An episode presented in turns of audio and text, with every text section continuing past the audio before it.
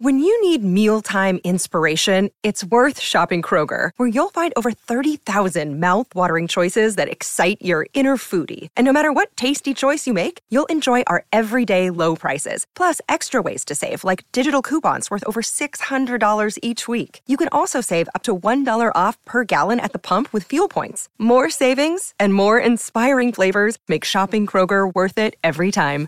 Kroger, fresh for everyone. Fuel restrictions apply.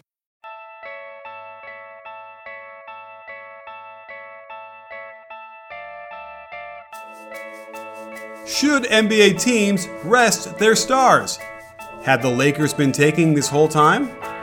What should the Bulls do? The only question left is say it with me you win.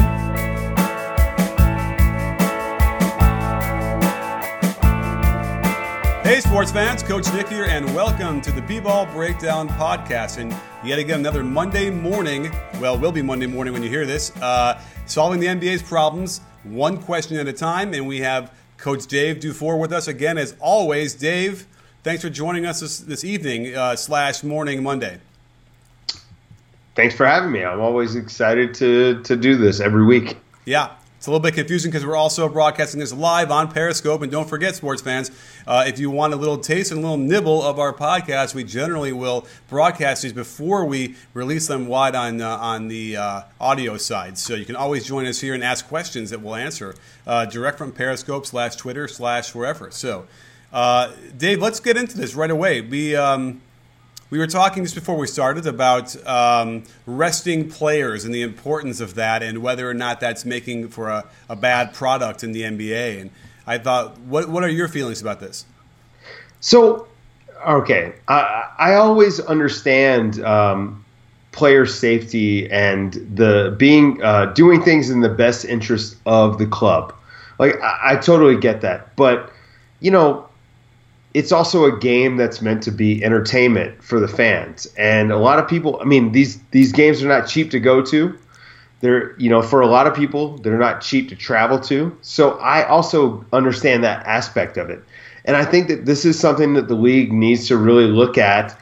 And, you know, if, if it means starting the season two weeks earlier, ending it two weeks later, whatever it takes, I think we have to work it out so that we don't have – at least on the road, you don't have back to backs. I, I, think that we can get to that point so that the Warriors aren't traveling.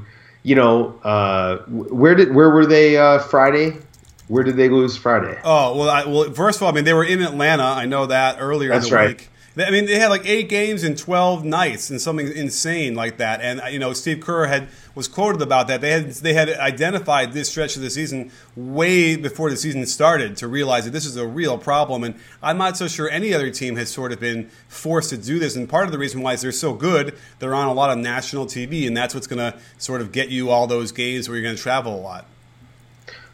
Right, and, and so again like the the idea is that they have, they identified this early, so they knew this was going to happen. But what we need to do is avoid this situation altogether. Let's let's eliminate the road back to backs. Home back to backs are not as bad. Like we, we know that road back to backs, um, there's like a an increase. It's like a 37. You're 37 percent more likely to get injured on a road back to back so let's get rid of that. Like let's re- let's really work out the schedule so that we can eliminate these road back to backs, mm-hmm. which is where we tend to see these the the resting nights.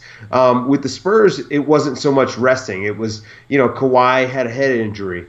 LaMarcus Aldridge has um, the the you know the heart issue that he has, which by the way, just throw this out there. You know, hope he gets better soon.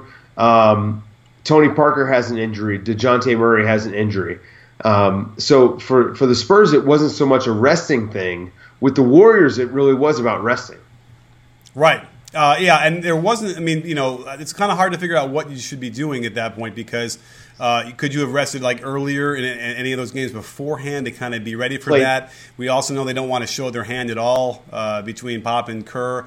Uh, and just to go over that schedule real quick, you know, they were you know, even if it's, it's, as early as Sunday, they were in New York, and then Monday they were in Atlanta. Then they came home from Atlanta all the way to home to play one game against the Celtics, and then right back out to Minnesota and then the Spurs.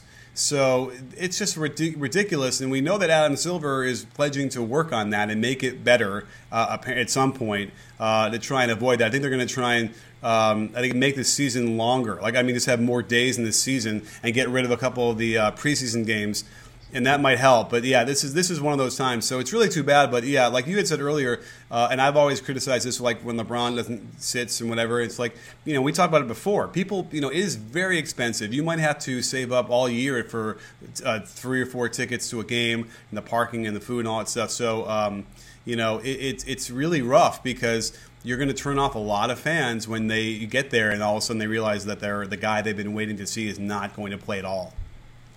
Yeah, uh, and you know, again, I understand both sides of it. I, understand the teams wanting to rest guys, and I totally feel for the kid that you know, like went to San Antonio from Mexico, who's a big Steph Curry fan and wanted to watch his favorite player play. Like, I, get it.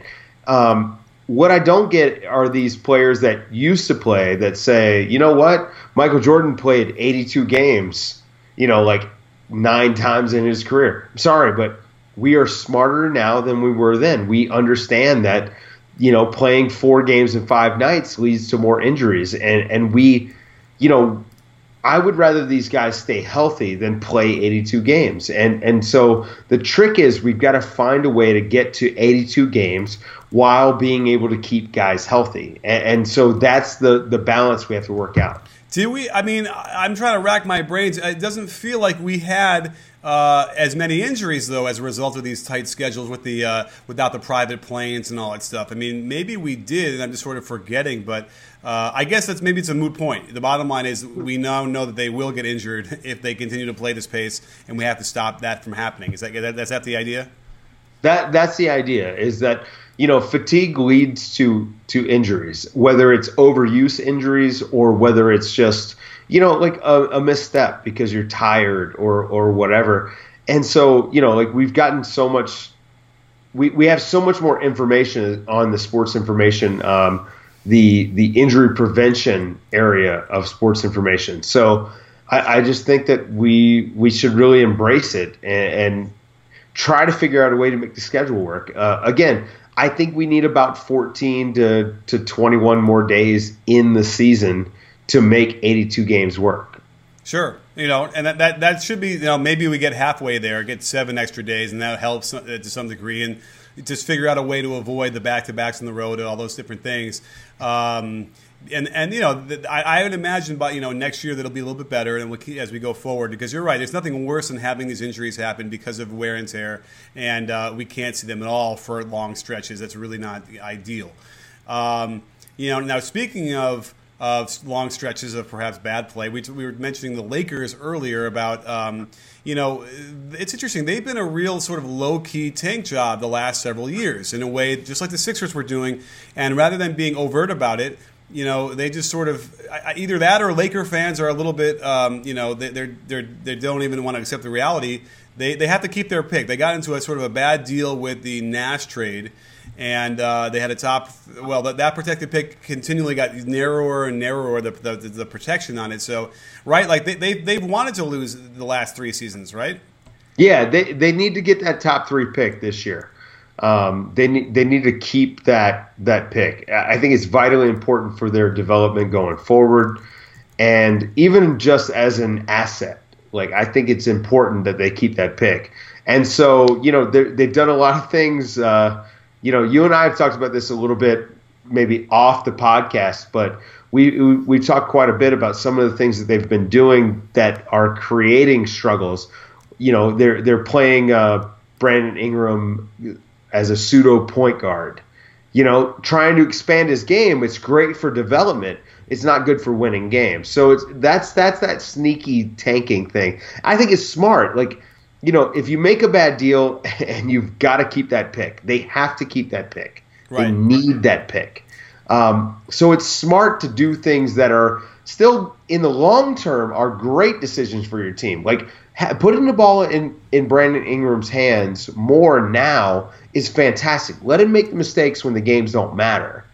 Um, but it's a sneaky tank. Right. So yeah, but, we're on the same page here. But they could have done this with Kobe last year as well, and they I still feel like they could have given Kobe what he needed to do and let the other guys also make these mistakes, and they would have lost. They would have developed. And instead, we're kind of getting a lot of that development this year, um, as opposed to having accelerated that by doing it last year.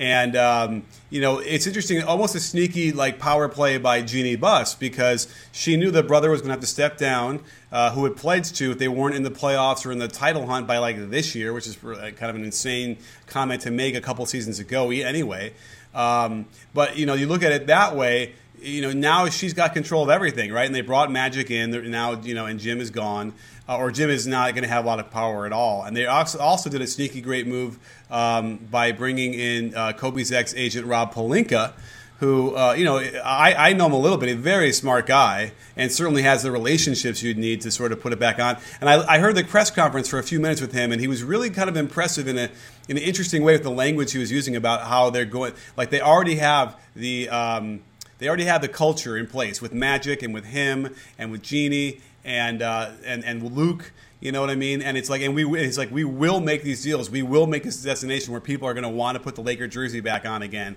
And uh, I have to imagine Laker fans, it's exactly what they wanted to hear. Yeah, you know, Rob Pelinka is he was James Harden's agent. He was Kobe Bryant's agent. So this is a guy who, like, I mean, he was an agent to superstars. Now, what you hope is those relationships carry over, right? Yeah. And I think that's what they were thinking, the the Lakers brain trust, you know, like this guy knows superstars, he deals with superstars. Um, he obviously knows the league and how it works. He's dealt with every GM in the league. So you hope that that sort of thing pans out for the Lakers long term. Um, but to me, the biggest the biggest decision the Lakers made was was when they hired Luke Walton. Um, I think that I think the Warriors really are missing him this season. I think his his ability to relate to players is so important, and I think that that's their biggest asset going forward. Oh, are you? Are you is this like a, a, a behind the scenes jab at Mike Brown? No, I like Mike Brown. I think Mike Brown's a good coach. I, I just think that what Luke did is hard to quantify. I think that most teams haven't figured that out, I, and I think that the the relationship struggles we've seen with the Warriors, you could probably point to the fact that Luke Walton's not there. I think Luke Walton brought a lot of the joy that they in that they had last season. All you right, know, save that idea for one second about the Warriors because I want to get back to that in, in a minute. But I want to talk about our friends over at Blue Apron. They deliver fresh, high quality ingredients, and trust me, they make a big difference. When my wife compliments me on making pork chops and miso butter with bok choy and marinated apple, don't get me wrong, I'll take all the credit, but it's really Blue Apron's simple, easy to follow instructions. You can customize the menu to fit your taste and schedule, and it's affordable. At less than 10 bucks per person per meal, you'll be You'll be making savory dishes like vegetable chili and baked sweet potatoes with crispy tortilla strips. It's the equivalent of hitting a game winning three in the defender's face every time you fire up your stove. So head over to blueapron.com slash Coach Nick and you'll get your first three meals free with free shipping by simply typing in that simple URL, blueapron.com slash Coach Nick. I'm telling you, this is a game changer.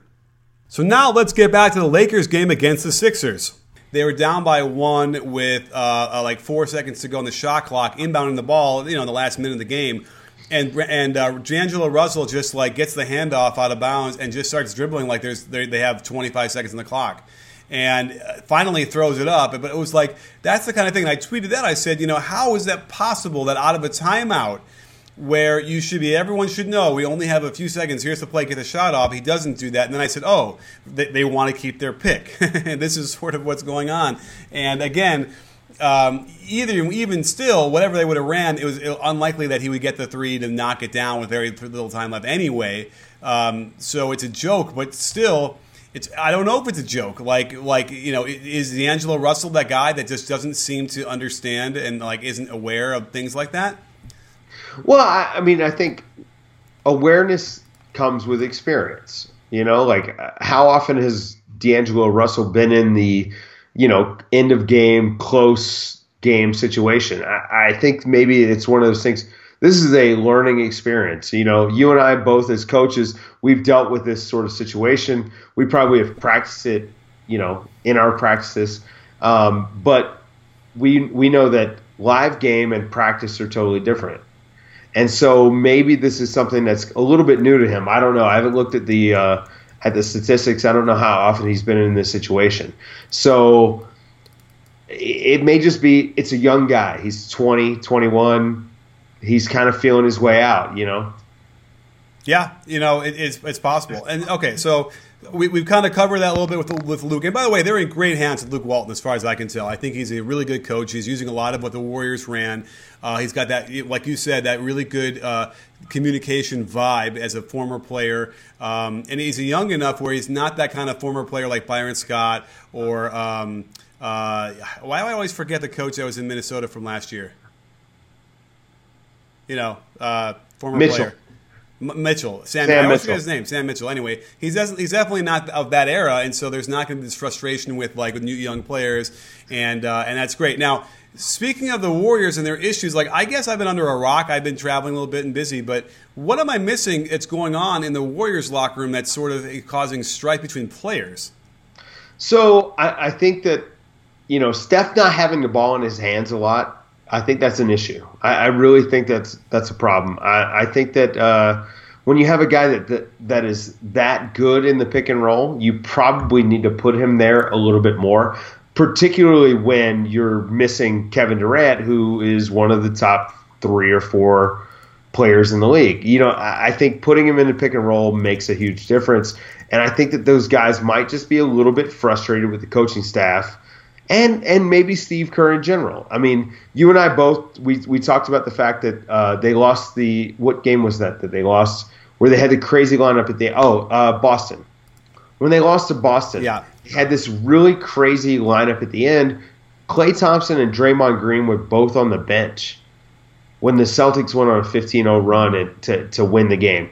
I, I think that that's an issue. I, I think that like we talked about, it could be that Steve Kerr is attempting to create a little bit of adversity, so they have to get over it now rather than in May and June. But he's risking losing the team. I, I really think that there is a there's a behind the scenes issue there, um, personality wise, and, and you know you might know this more than I do, but players don't like to be jerked around you know they just don't like they like their regular rotations they they want to do similar things you know in similar situations and and when you're really throwing new things at them they don't they don't really love it Right. um, and and I wonder if there's a little bit of animosity there. I wonder if you know the the I, I put no stock in Andre Iguodala's comments about resting. You know the the Massa comments. I, I don't think that that was a thing. I think that was Andre being Andre. Um, okay, I was going to bring oh, it up because I I watched those comments too, and I, I with a really a raised eyebrow. Uh, one, my right eyebrow was raised, and so um, you know, if, if for those of you guys didn't who didn't see the comments, I, I think one of the, res- uh, the of the responses was based on when they found out they weren't they didn't have practice the next day after losing.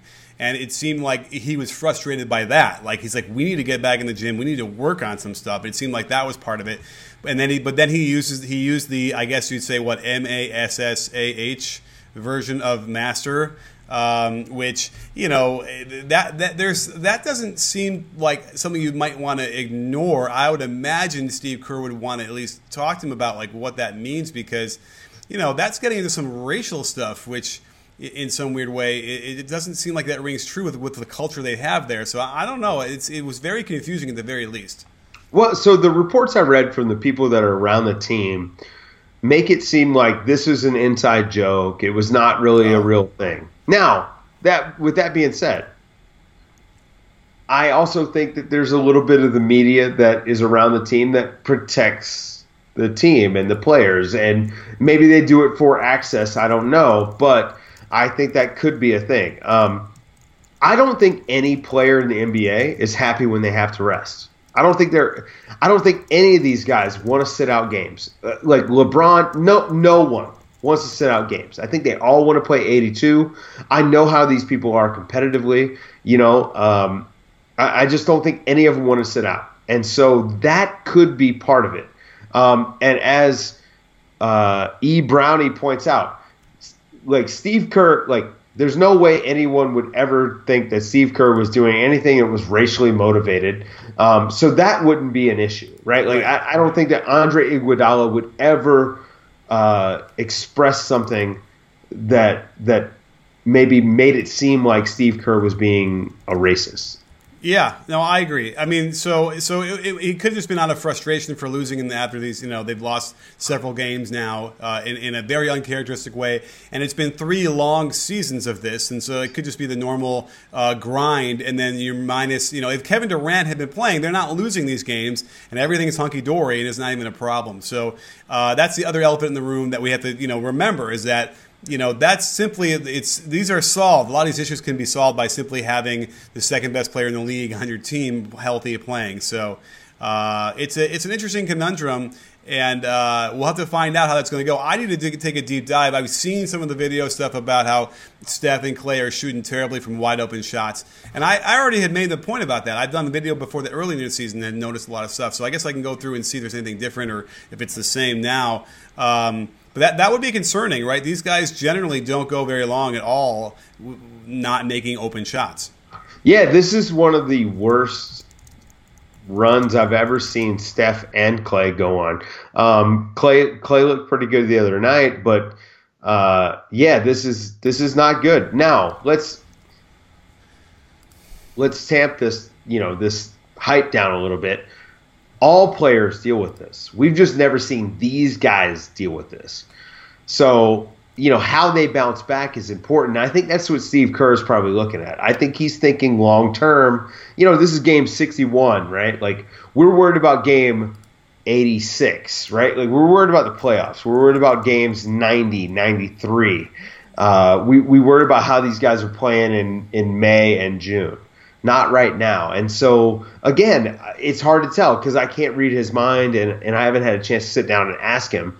I wonder if if this is sort of his plan to kind of let's let's make it tough now so it's not tough later. Yeah, no, I, I recognize that, and that's very Popovichian, and so I could see that being you know one of his motivations for sure. So you know, the world may never know, or maybe we'll find out eventually, and they'll somehow come out. But uh, and we'll find out if it actually meant anything to them to to, to go through that, and, and does it help? I mean, traditionally it has. We've seen that, but I mean, heck, they might not have the first seed the way this is going, and that might not really matter too much until the conference finals. But what does matter is Harry's Razors, a place to get high quality razors to shave your face. And if you're like Dave and need to shave your dome, they've got a special razor for that too. The trial set came to my door in a cool package with shaving gel, four razors, an easy to hold handle, and an even cooler story about their founders, Jeff and Andy, who literally bought their own factory to make razors for two bucks a blade, half of what you'd pay when going through the hassle of driving to the drugstore, waiting for the dude to open up the special locked case, since I guess there's a black market for stolen razor blades or something, and that's if you even remember to buy them while you're getting shampoo and soap and everything else. So head over to harrys.com slash coach Nick and you'll get their trial set for free. There's a small shipping fee and you'll get a truly great shave out of it and you'll always have that smooth shave and soft skin. That's harrys.com slash coach Nick to have all of your shaving needs delivered right to your door. And you'll have a shave as smooth as a crossover step back, pull up, swish. The biggest issue, I think, obviously, is that the Spurs are on the verge of taking over the first place, but they they might not have Lamarcus Aldridge. And I spoke to a surgeon earlier uh, yesterday after the news had broke, and uh, from you know, listen, there, a lot of people can recover from this and they get a procedure, an ablation that will help, but the other issue, though, is that it's his third one, and that's extremely rare from what I understand. Uh, most people who have a 95% success rate do it once, and that's done. This would be his third if they do it, and uh, you know you can't you can't mess around with this kind of stuff. Yeah, you know, so I'm not a doctor. Um, I don't play one on TV. Um, but the last time he was out, he missed about 15 or 16 days, and he came back and played 42 minutes. Um, that's what we should all be hoping for, right? Like, like as much as I knock Lamarcus's uh, defensive ability, um, I want that guy to come back, be healthy, and and play you know 42 minutes when he comes back. But if he's not, you know, it it could be a blessing in disguise for the Spurs. It it could mean more Dedmon in the middle. It could mean playing Pau at the four and Davis Bertans, which you know you and I both love this guy. He's got a, such a great jumper. He really stretches the floor for for San Antonio. Um, and they're only a half game back with two more games to play against Golden State. They really do have a good shot at number one. Yeah, but you, you know who you know what's really going to happen now that Aldridge is going to be out, right? You I know, know they're gonna they're gonna start resting even more. Eh, eh, well, that, but then you know who's going to get all those minutes. It's not going to be it's not going to be Dedmon. It's not going to be Bertans. It's going to be Pau. He'll get more of those minutes, and it's going to be just more and more frustrating. And listen, I, I want to get this on, on record somewhere, like with audio, because I love Pau. Pau is probably the greatest teammate ever in the NBA, without He's question. Fantastic. He's, He's probably the guy that you absolutely want on your team in that locker room. He's a guy that you want on the mid post or the low post for sure. You know, a, a lot of the time, but his defense has been so bad for so long, like worse than Carlos Boozer, and it's it's even worse because he's long and he, he could be a good defender, and um, yet he continues to play and uh, it's so frustrating because they could easily sacrifice the offensive stuff and place Dedmon in there and just just lock down defensively with him and Kawhi and be better. Yeah, I agree. Or or again, like we talked about, play Dedmon at the five, play Bertans next to him, and at least you have plus shooting at three or or at the four spot, right? Like so you ha- you can really stretch it out. And as uh, OVO DQ points out on Periscope, the Spurs don't really want the number one seed. I actually agree with that. I think that that's that's very that's a very good point. I don't think they want the number one seed. I don't think they care about the number one seed. Of course, that one extra game they might get at home would would mean a little bit more money, but I just don't think they care. I don't think Pop cares. Right. Pop would be fine with being the seventh seed if it uh, meant people healthy and ready to go. I guess. I mean, he, he certainly hasn't forgotten losing Game Seven. It was in L.A.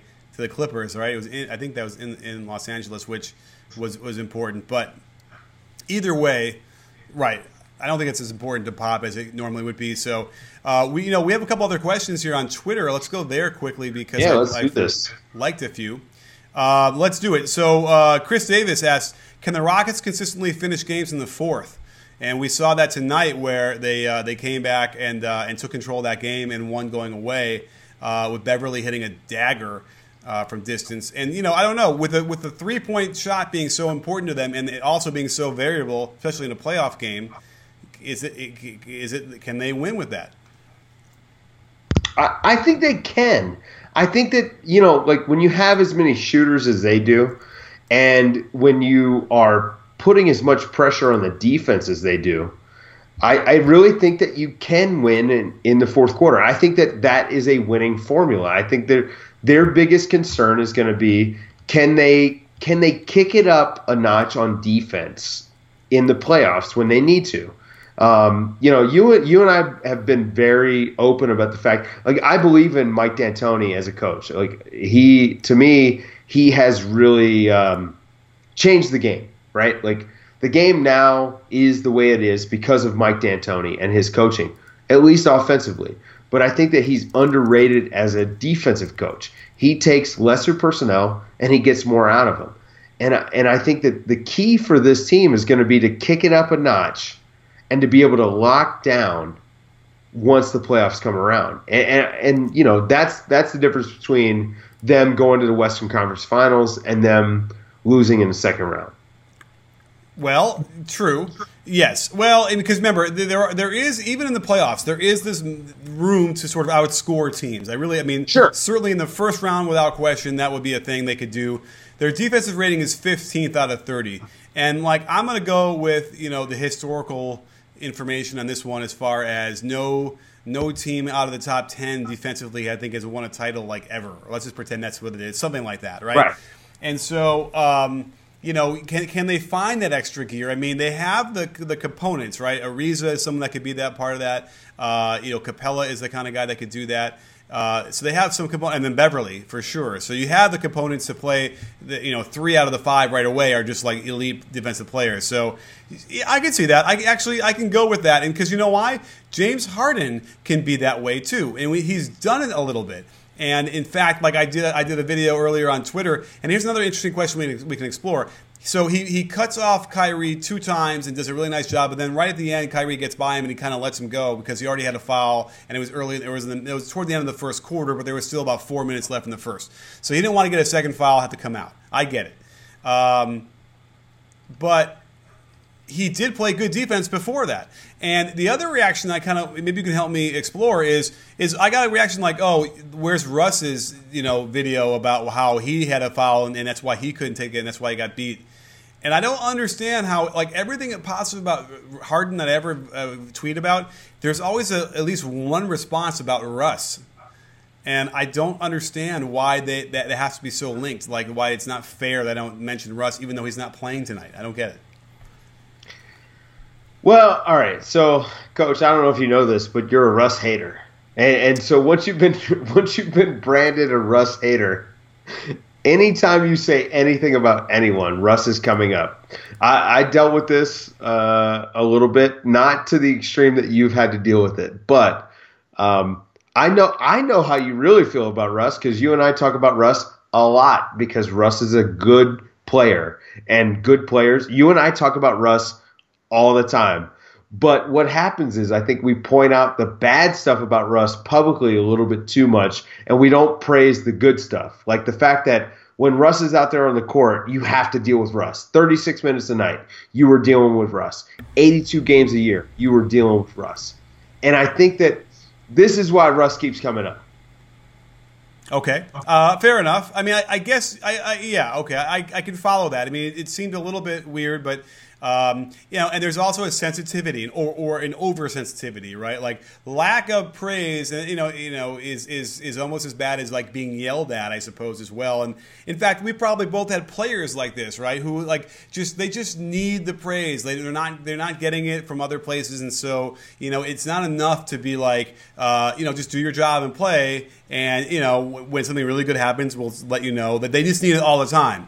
And so um, this seems to be what Russ is like, at least with me, whatever. And okay, I, I, get it. And, and and you're right. I guess I am a hater. I just don't enjoy watching him play. I really don't. It's really frustrating to me because I want to enjoy watching him play, and I do get impressed by the uh, amazing and breathtaking, um, you know, um, displays of athletic ability. But you know, watching Harden play is much more just pleasing to me. I, I, you know, that's how I don't know how to say it. This is what it is. It, it is Harden is such a dynamic playmaker as far as uh, setting up his teammates, and and Russ really is fantastic at setting himself up.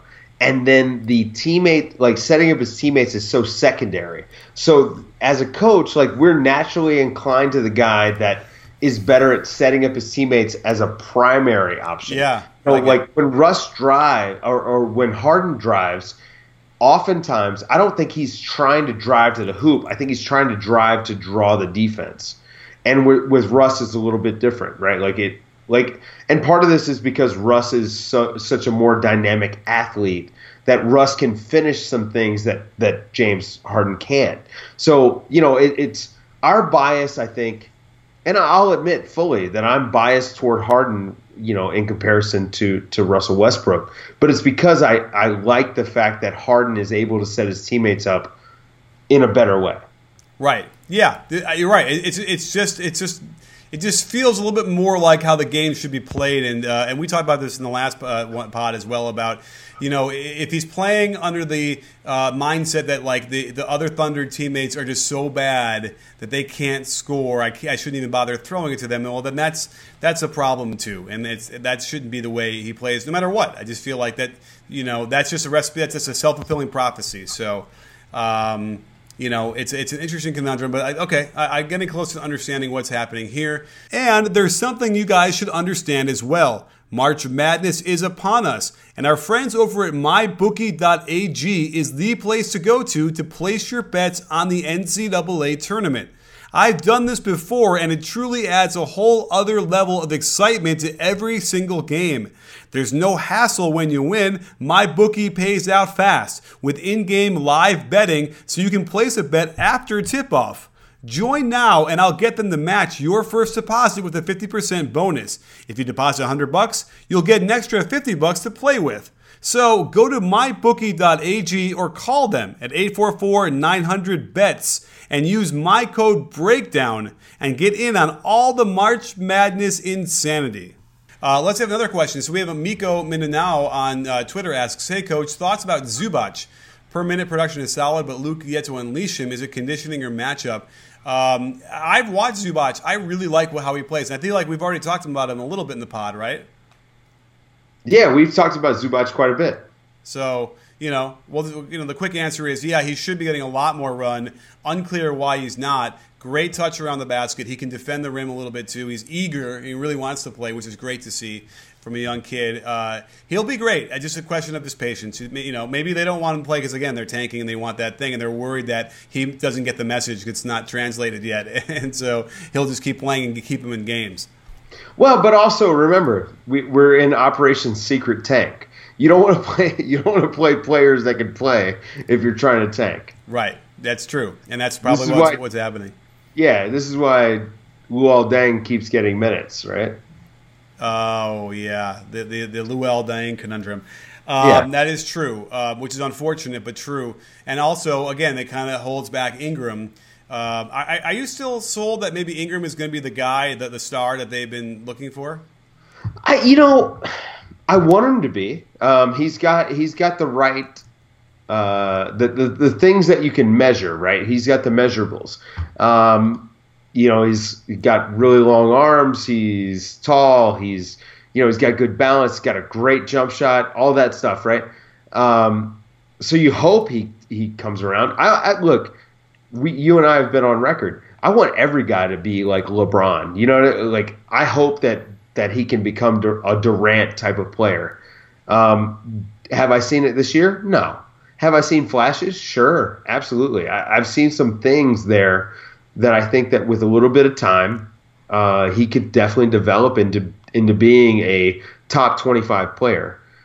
Do I think it's likely? I don't know. I, I, I don't think it's likely that any of these guys become top 25 players. Yikes. Well, okay, that's interesting. So, you know, but then again, if they get the top three pick this year, it could very well be that might be the guy they get. Um, again, and again, I'm not even sure, having gone through like Ball and Fultz and a little bit of Josh Jackson, I'm not so sure either any of those guys are going to be like a LeBron um, or whoever else, even like a Porzingis, maybe. Um, Zion Williamson is the next LeBron. Like, like let's just go ahead and throw that out. Who like is? Zion Williamson, he's going to be the number one pick in 2019. Ah. Yeah, I mean, I saw him at Adidas Nations you were there, but I don't think you got to see the real like full breadth of what he does. Like he is a a man amongst boys right now. Um, it, it, for every, anyone listening, like just Google the mixtape. It, it, really is scary what he's able to do, and um, like that's probably the next guy that that has that sort of potential. Okay, well, we'll have to. What uh, is he? I guess what what grade is he in now? Then what he's a junior, junior okay. in high school. Um, and what position does he play right now? So I imagine I, I don't know. I guess he's like a three or a four. He's like six five two forty. As a junior in high school, huh? Wow. Yeah. Yeah. That's insane. Um, well, let's move on with another question from uh, I grabbed from Periscopes. Every once in a while, you can grab it just before it goes and copy and paste. So what I have from DJ Hill is a question: What should the Bulls do? And again, the, the Hoiberg watch has been on for a long time, and I keep thinking, you know, they've had some really bad losses recently. And they had another one uh, just the other day, which was with Wade played, and they still lost. Um, it's a, it, I don't know. I mean, they, they don't do anything. They're, they're probably not going to make the playoffs, right? Yeah, I think they're going to miss the playoffs. I think that they're, they're going to double down. Um, I, I imagine Hoiberg's gone, but like who? I don't know. I don't know who they get to coach this team. Um, Wade's there again next year. Rondo will be gone. Um, yeah, things are things are really weird in Chicago. Yeah, I don't, I don't know what they're gonna do. six to seven, and you know they lost at Detroit. Uh, it wasn't close. They lost at Orlando, and that was you know a little bit closer, and then uh, Houston, and then Boston. So yeah, they're they're not competing against the teams any any better team than them. They're not competing, and now they're losing to the game the teams that are worse than them as well. So. Um, again, when they brought Hoiberg in, not making the playoffs was easily the worst case scenario last year. And again, not making the playoffs this year is even worse fiasco. So, I, I you know, I, I, I, I just think that they're going to probably get rid of the coach. They're going to get rid of Rondo, um, and you know, see what they can do in the offseason. But again, um, you know, Wade was a was a was a stupid thing that they did. They should not have pursued it. Um, you know, they probably shouldn't have pursued Rondo either. But uh, you know, it, it's a really problem with it. With you know, a real problem. And maybe you know, again, will Garpax get out of there too? Maybe they clean no, all the way and and do no. it. It's possible. I, I, don't think there's any chance that Garpax is gone. I, I I really think that they have kind of protected themselves and really put this on Hoiberg. Yeah. And you know, it's it's a shame. Uh, I, I don't know that these guys know how to put together an NBA team. Um, you know, they, they really they're wasting Jimmy Butler's prime by pairing him with guys like Rondo and Dwyane Wade. And not that Dwyane Wade is a bad player. Dwyane Wade has been good this year, but he just didn't fit their team. Right. You know, um, and, and, you know, I, I think that things are just going to continue to be weird in Chicago until they eventually will trade Jimmy Butler for you know pennies on the dollar, and you know then they get to rebuild. They'll they'll have they'll be in the lottery. Yeah, that that sounds about right. And you know it's it's too bad it didn't have to be that way, and and um, we'll have to find out. You know, but again, not not a lot of great decisions going on over there, and so I wouldn't be looking too um, happy uh, in Chicago for several seasons at the way it's going. We have another one from Henry Sadi who asks, "Well, people better watch out for the Clippers." That was, so wasn't a question; it was actually a statement. So I grabbed that because I thought, "Oh, it's interesting." I think most people are writing the Clippers off, uh, yet they're still hovering in that fifth spot, and they're you know they, they, could get the fourth spot too. It's like they they are pretty much you know look like guaranteed either fourth or fifth. So what do you make of what's going on over there? Well, you know, we talked about this a little bit la- on the on the last pod. Um, you know, I, I think that their struggles are a lot about refining their way after after you know two of their best players have been out, right? Like, you know, they they missed significant time. Blake missed significant time. CP3 missed significant time. It, it was just kind of, I, I, think they're feeling their way out. But in year five of this, right? Are we in year five of the Clipper experiment with with Doc Rivers? Five or four? Oh, uh, I mean, it's it's year it, five. It's been a while. Right. It's well, we can look at it from the CP3, uh, but CP3 got there before. He had, I think, he had Vinny for one year, right? Right. So. So it's it's it's year four, right? So it, it just I, I wonder, and like you said the other day, it, this may just not be the right team, right? Like I mean, potentially they they may they could lose CP3 and Blake this summer. They're both unrestricted free agents. Um, they they've lacked wing depth the entire time, which in this league, if you don't have a, a good wing, right, you need at least one good defensive and offensive wing. Um, you're not going anywhere, and they've lacked that the entire time. Uh, Blake Griffin's game has not really evolved. Um, his footwork is horrific, and as his uh, um, athleticism has waned, he hasn't really done much to make up for it by improving footwork, spacing, hitting threes, all that kind of stuff. So I, I think that that's a real concern, right? Like, you know, here's the here's the real question: Do you think that that Doc Rivers is going to max out Blake Griffin this summer? Oh yeah, I probably, I probably, and, and, you know, yeah, I think he will. Don't you? Okay. Second part of the question. Do you think he deserves a max? Okay. Uh, again, no, but the market dictates that no matter what he really deserves or is worth, right? He is worth what he's worth what he's worth. Someone's going to end up paying him that, right? I think if he doesn't sign with the Clippers, although that said, if I was any other GM, there'd be no way in hell I'd pay the max for him. No way And uh, even though he's exciting, he, he draws crowds. He, he, doesn't dunk like he used to, so that's not going to be as much of a highlight anymore for him. Um, you're right. So he's, he's one of those guys that can put up numbers, but ultimately there's something missing. And uh, without question, the experiment is, should be over, I think. The, the experiment with Doc and uh, DeAndre and Blake and Chris Paul is over. It should be over because they're not going to win the championship this year. And it's you're right. It's been they've given it the old college try. It's it should be over. And I would love to see Blake in a, in a different role somewhere else and see that you know can get something going with him somewhere else. But um, yeah, he's not worth the max. Agree. Uh, I'm I'm with you on that. And, and so again, he might be worth the max to like Oklahoma City or he might be worth the max to another team, maybe maybe the Knicks, but he's not worth the max to the Clippers, and and, and a lot of that is because of the the dynamic of uh, DeAndre Jordan and Chris Paul. Now, would you rather play play or pay Chris Paul for five years, the next five years, or would you pay, rather pay right. Blake Griffin for the next five years? I, I, would definitely rather play Chris Paul for the next five years. Uh, but the other question is, okay, he's gone well, then what do the Clippers have? Okay, they have Chris Paul and DeAndre Jordan, uh, and and and JJ Redick, I think, right? Let's see, they'll, they'll keep him. Um, you know, who well, what do they do? They sign they somebody keep, else, huh? Will they keep him? See, that's the, that's the concern, right? Like they're going to lose too many guys this summer, and I think that this is where they probably should have started blowing this team up at the trade deadline. You know, you probably get more for Blake then than you would if you re-signed him and try to trade him next season. Okay. Um, yes, makes sense to me. Yeah, it's a it's a real troubling thing. Then that the other question now is, can Doc Rivers get himself out of the predicament he's in? And I don't know if we have a lot of uh, you know evidence for that in the past. Of oh, here's a guy who really knows how to do these things and manage these things, and that's a real problem too. So uh, I, I don't think Doc is gone. Do you?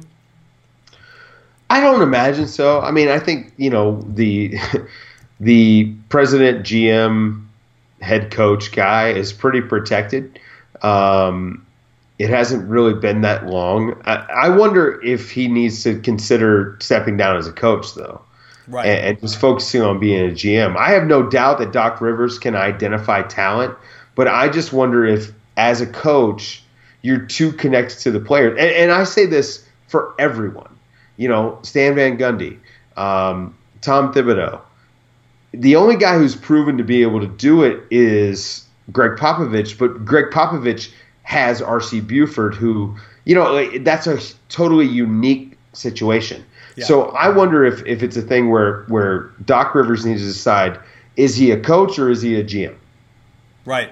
Uh, it's a great question, and uh, you know uh, he'll have to. I get. I think the, the point with the, the, Doc losing either one of those jobs, it's going to have to be a voluntary. I'm going to step down. I, I, think it's what it what it would have to happen, and, and I don't know if that would ever happen. And then Utah Jazzy Jazzy Man asks, would the Jazz be contenders if they sign Blake? As we wrap this up, um, you know, I, I don't know. Does Blake do anything for them? I think Blake would not fit with them. Um, I really like Trey Lyles. Uh, I like Favors over Blake with that team. Um, I, I, think they should move on from Favors, but if your choice is Favors or or Blake Griffin, I would rather have Favors. Yeah. Um, I mean, Favors. I, I guess it's like it's, similar. Like you know, you'll probably get a similar production in that system from either one. But I, I suspect Favors will just be infinitely cheaper eh, for one thing. Yeah, absolutely, and I think he gives you at least 75 to 85% of what Blake does. Yeah. And he might be, you know, because I don't think Blake gives you much at all on defense at all. And I do feel like Favors can give you something more there. And that's always going to be a, a, an interesting thing. But they'll have their work cut out for us. And, you know, speaking of the work cut out for us, I mean, I think we're kind of getting to the end of our podcast today. Crazy. Yeah, absolutely. I, I, need to go shave my. I've been on vacation. I need to go shave my head with some Harry's razors. Oh yeah, absolutely. And uh, you know, I had a blue apron dinner earlier tonight, so you know. Yeah, you know they have a special razor for the head on, Harry's. I hope you got that one. I I'm gonna use it tonight. Oh, awesome, good. Because yeah, they, they explain a lot of things, and I actually went on the line, uh, went out to talk to them directly because I wanted to make sure how often I should be changing the razors. Because it's like, is it once and then you get rid of it? Turns out that the average person, it's usually you know it doesn't matter for one or the other, but you know six to eight shaves before you change the razor, which is I, I didn't know that. I'm, you know, That's impressive. That's impressive. Yeah, it is. So um, you yeah. know, don't forget and thank you for integrating our our sponsors to the to the podcast. So I'm all about the synergy there. You know, don't forget uh, code is uh, Coach Nick. Yeah, that's right. So don't forget to check them out and always check us out in here. Thanks for joining us on Periscope tonight. And if you have any questions more, just hit us up on Twitter. We'll get you there uh, at some point in the next several hours while we're still up. So thanks for joining us, everybody, for our latest podcast. And don't forget, sports fans, at B-Ball Breakdown, we're not a channel, we're a conversation. You win? Are you in, Dave? Absolutely.